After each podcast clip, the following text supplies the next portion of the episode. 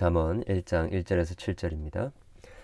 다윗의 아들 이스라엘 왕 솔로몬의 잠언이라 이는 지혜와 훈계를 알게 하며 명철의 말씀을 깨닫게 하며 지혜롭게 공의롭게 정의롭게 정직하게 행할 일에 대하여 훈계를 받게 하며 어리석은 자를 슬기롭게 하며 젊은 자에게 지식과 근신함을 주기 위한 것이니 지혜 있는 자는 듣고 학식이 더할 것이요 명철한 자는 지략을 얻을 것이라. 자문과 비유와 지혜 있는 자의 말과 그 오묘한 말을 깨달으리라. 여호와를 경외하는 것이 지식의 근본이거늘 미련한 자는 지혜와 훈계를 멸시하느니라. 아멘.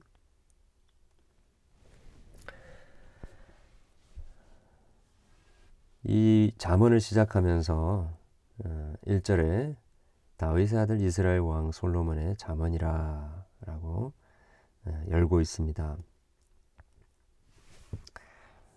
어,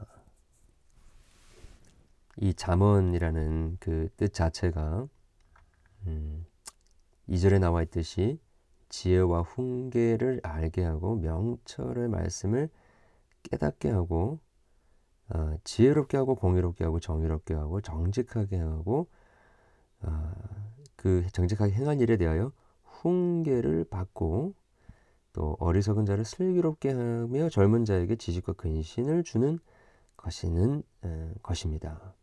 바로 이것이 잠언이 하는 역할이라는 것이죠. 어, 조금 쉽게 정리를 하자면 어, 단순히 지식이 아니라 어, 우리의 삶에서 무엇이 옳고 그른지를 판단하고 또 중요한 결정을 내리게 하고 또 어, 지혜롭게 하고 또 모든 것들을 어, 의롭게 행하는 정직하게 행하는 그런 구체적인 어, 기술들 또 어, 훈계를 받게 하는 그런 슬기로움 뿐만 아니라 또 근신함까지도 주는 이 근신함이라는 것은 어, 무엇이 하나님이 기뻐하시는 것인지를 판단하는 음, 것을 이야기하는 것입니다. 어, 자, 어, 한 사람이 이러한 어, 지혜와 또 어, 슬기로움과 근신함을 가지게 된다. 또 공의롭고 정직한 일을 행할 수 있는 어, 그 어, discipline이 되어 있다라는 것.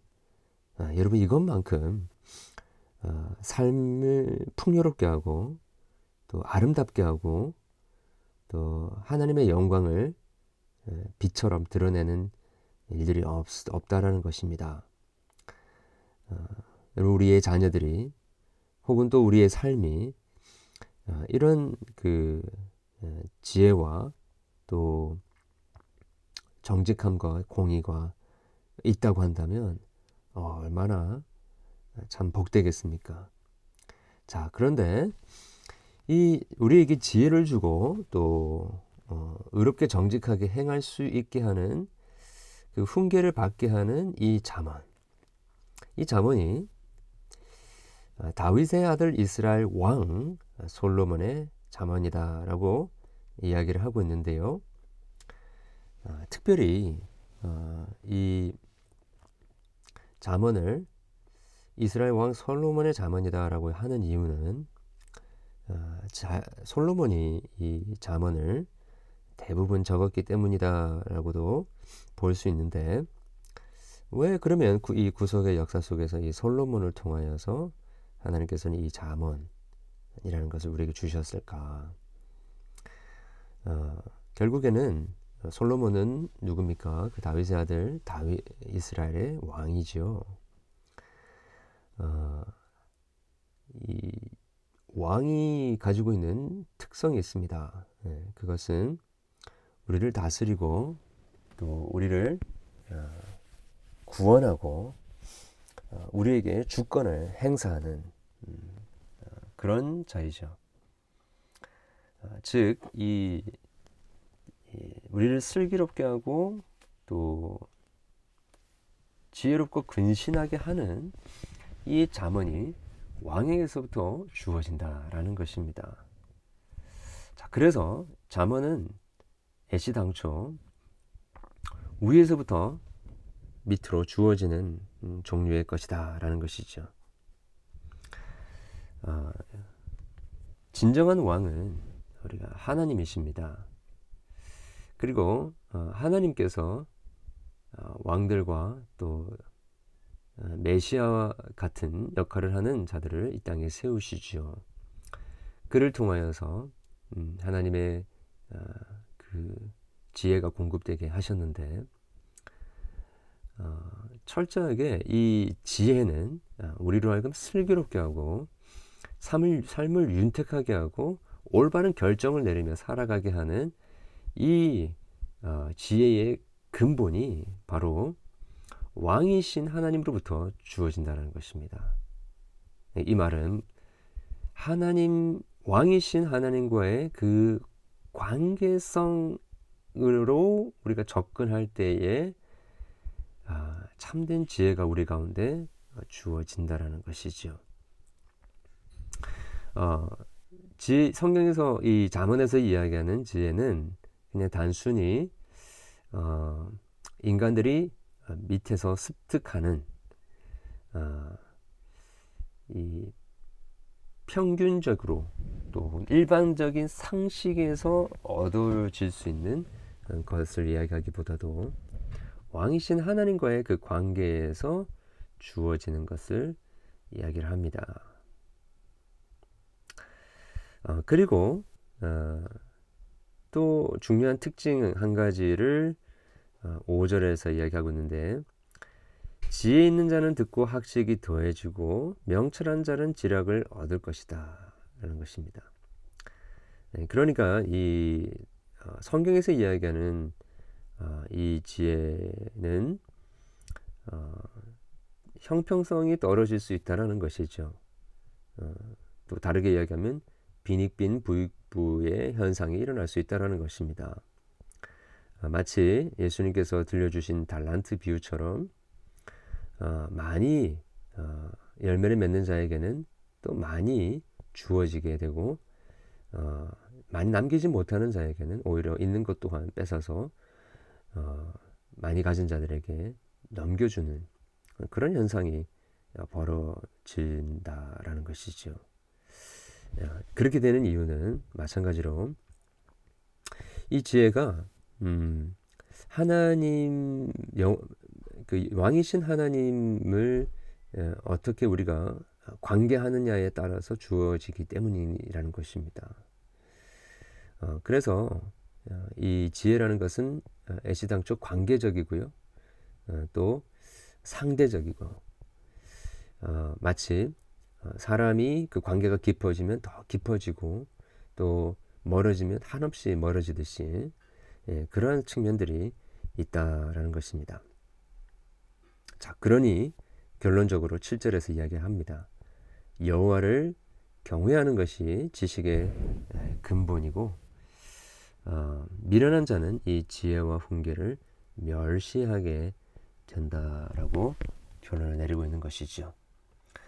어, 여러분 이 잠언의 전체 나와 있는 이 내용들은 어, 하나님의 백성으로 산다라는 것, 또 하나님의 형상을 가진 어, 그 존재들로 정말 사람답게 살아간다는 것, 어, 이것이 무엇인지를 우리에게 가르쳐 주는데 그것이 철저하게 어, 살아계신 삼위일체 하나님과의 그 관계를 맺는 방식에 따라서 사는 것을 의미한다라는 것입니다.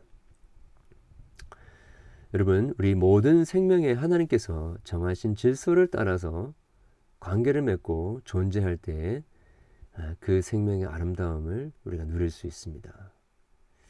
그 질서를 따르고 알고 따르는 것을 지혜라고 하는 것이죠.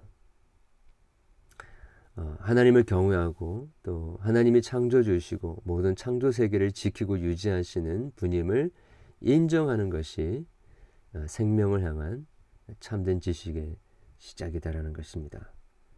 여러분 어, 이제 계속 자문을 살펴볼 텐데 이 왕이신 하나님과의 관계 속에서 발생되어지는 이 놀라운 지혜, 이 세상을 하나님께서 창조하신 이 창조 세계의 질서를 따라서 살아가는 이 존재됨의 아, 생명다움을 아, 풍성하게 누리고 경험하는 그런 제도 되기를 원합니다. 마치 시편 1편에서 이야기했던 것처럼 그렇게 시냇가에 심은 나무가 시절을 쫓아 열매를 맺고 그 잎사귀가 푸르고 풍성한 것처럼. 아, 여러분 우리의 삶이 그렇게 풍요롭고 윤택하고 질서 있고 또 하나님께 기쁨이 될 뿐만 아니라 많은 사람들에게도 아, 이 은혜와 기쁨과 또 삶의 윤택함을 나누어 줄 수 있는 그런 슬기롭고 아, 지혜롭고 공의롭고 어, 근신이 가득한 예, 그러한 어, 복된 삶을 저와 여러분 살게 될 수 있게 되기를 축원합니다. 같이 기도하겠습니다. 아, 하나님 아버지 감사함을 드립니다. 우리에게 우리의 삶을 질서 있게 하고 의미 있게 하고 풍요롭게 하고 아, 열매가 풍성하게 하는 이 말씀 우리에게 주심을 감사함을 드립니다. 주님 우리를 어, 이 헛된 것들에서부터 보호하시고 또 어, 교훈과 책망과 바르게 함과 의로 교육하기에 유익한 하나님의 사람으로 온전하게 하고 모든 선한 일을 행할 능력을 갖추게 할 이 말씀 저희들이 살펴볼 때에 단순히 지식이 아니라 그냥 우리의 머리만 커져가는 것이 아니라 정말 우리의 삶에서 아, 하나님의 아름다우심과 영광을 반영해낼 수 있는 그러한 결정을 하고 그러한 삶을 살아가고 그러한 어, 기술들과 어, 우리의 삶의 변화와 어, 열매들이 맺혀질 수 있는 예, 그러한 귀한 복된 시간이 될 수 있도록 주님 우리의 묵상과 또 우리의 그 묵상한 바대로 실천하고자 하는 우리의 삶 가운데 역사해 주시기를 간절히 소원합니다. 왕이신 예수 그리스도 안에서 놀라운 지혜와 하늘의 신령한 슬기로움을 공급받게 해 주시옵소서. 예수 그리스도 이름으로 기도합니다. 아멘.